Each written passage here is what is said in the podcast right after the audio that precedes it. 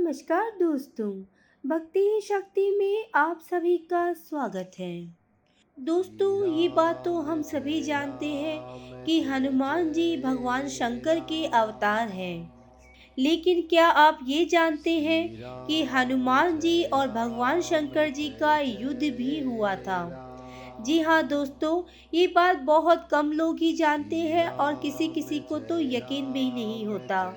पद्म पुराण के पाताल खंड में इसका वर्णन हमें मिलता है।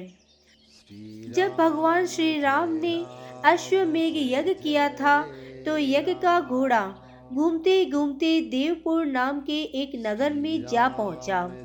उस नगर के राजा का नाम वीरमणि था। वीरमणि भगवान शिव का परम भक्त था। इसलिए देवपुर की रक्षा स्वयं भगवान शंकर करते थे। वीरमणि के पुत्र रुक्मांगद ने जब यज्ञ का घोड़ा देखा तो उसे बंदी बना लिया। ये बात जब घोड़े की रक्षा कर रहे शत्रुघ्न को पता चली तो उन्होंने देवपुर पर आक्रमण करने का निश्चय किया। शत्रुघ्न और राजा वीरमणि की सेना में भयंकर युद्ध हुआ। हनुमान जी भी वीरमणि की सेना का संहार करने लगे। श्री राम के भाई भरत के पुत्र पुष्कर ने जब राजा वीरमणि को घायल कर दिया तो उनकी सेना अपनी जान बचाकर भागने लगी। जब भगवान शंकर ने अपने भक्त का ये हाल देखा तो वह उनके पक्ष में युद्ध करने लगे। भगवान शिव को युद्ध करते देख शत्रुघ्न भी वहाँ आ पहुँचे।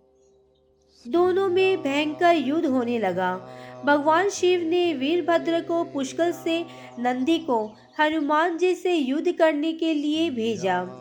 वीरभद्र और पुष्कर का युद्ध पाँच दिनों तक चलता रहा।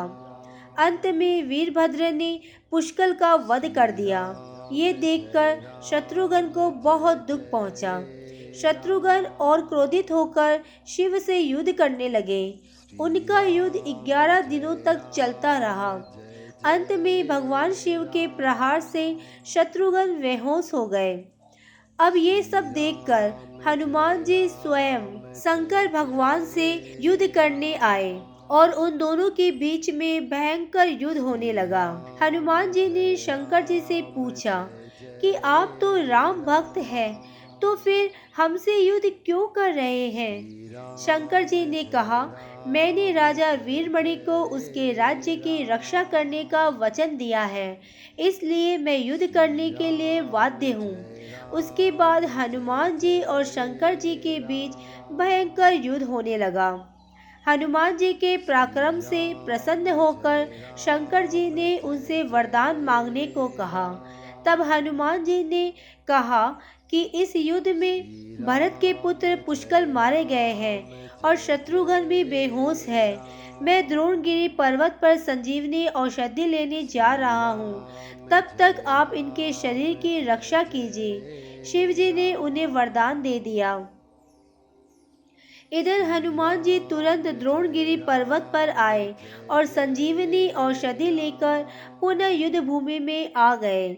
उस औषधि से हनुमान जी ने पुष्कर को पुनः जीवित कर दिया और शत्रुघ्न को भी स्वस्थ कर दिया। शत्रुघ्न और शंकर जी में फिर से युद्ध होने लगा।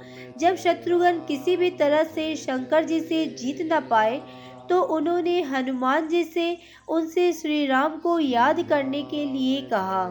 जब शत्रुघ्न किसी भी तरह से शंकर जी से जीत नहीं पाए तो हनुमान जी ने उनसे श्री राम को याद करने के लिए कहा। शत्रुघ्न ने ऐसा ही किया।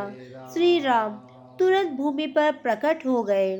श्री राम को आया देख भगवान शिव भी उनके शरण में चले गए।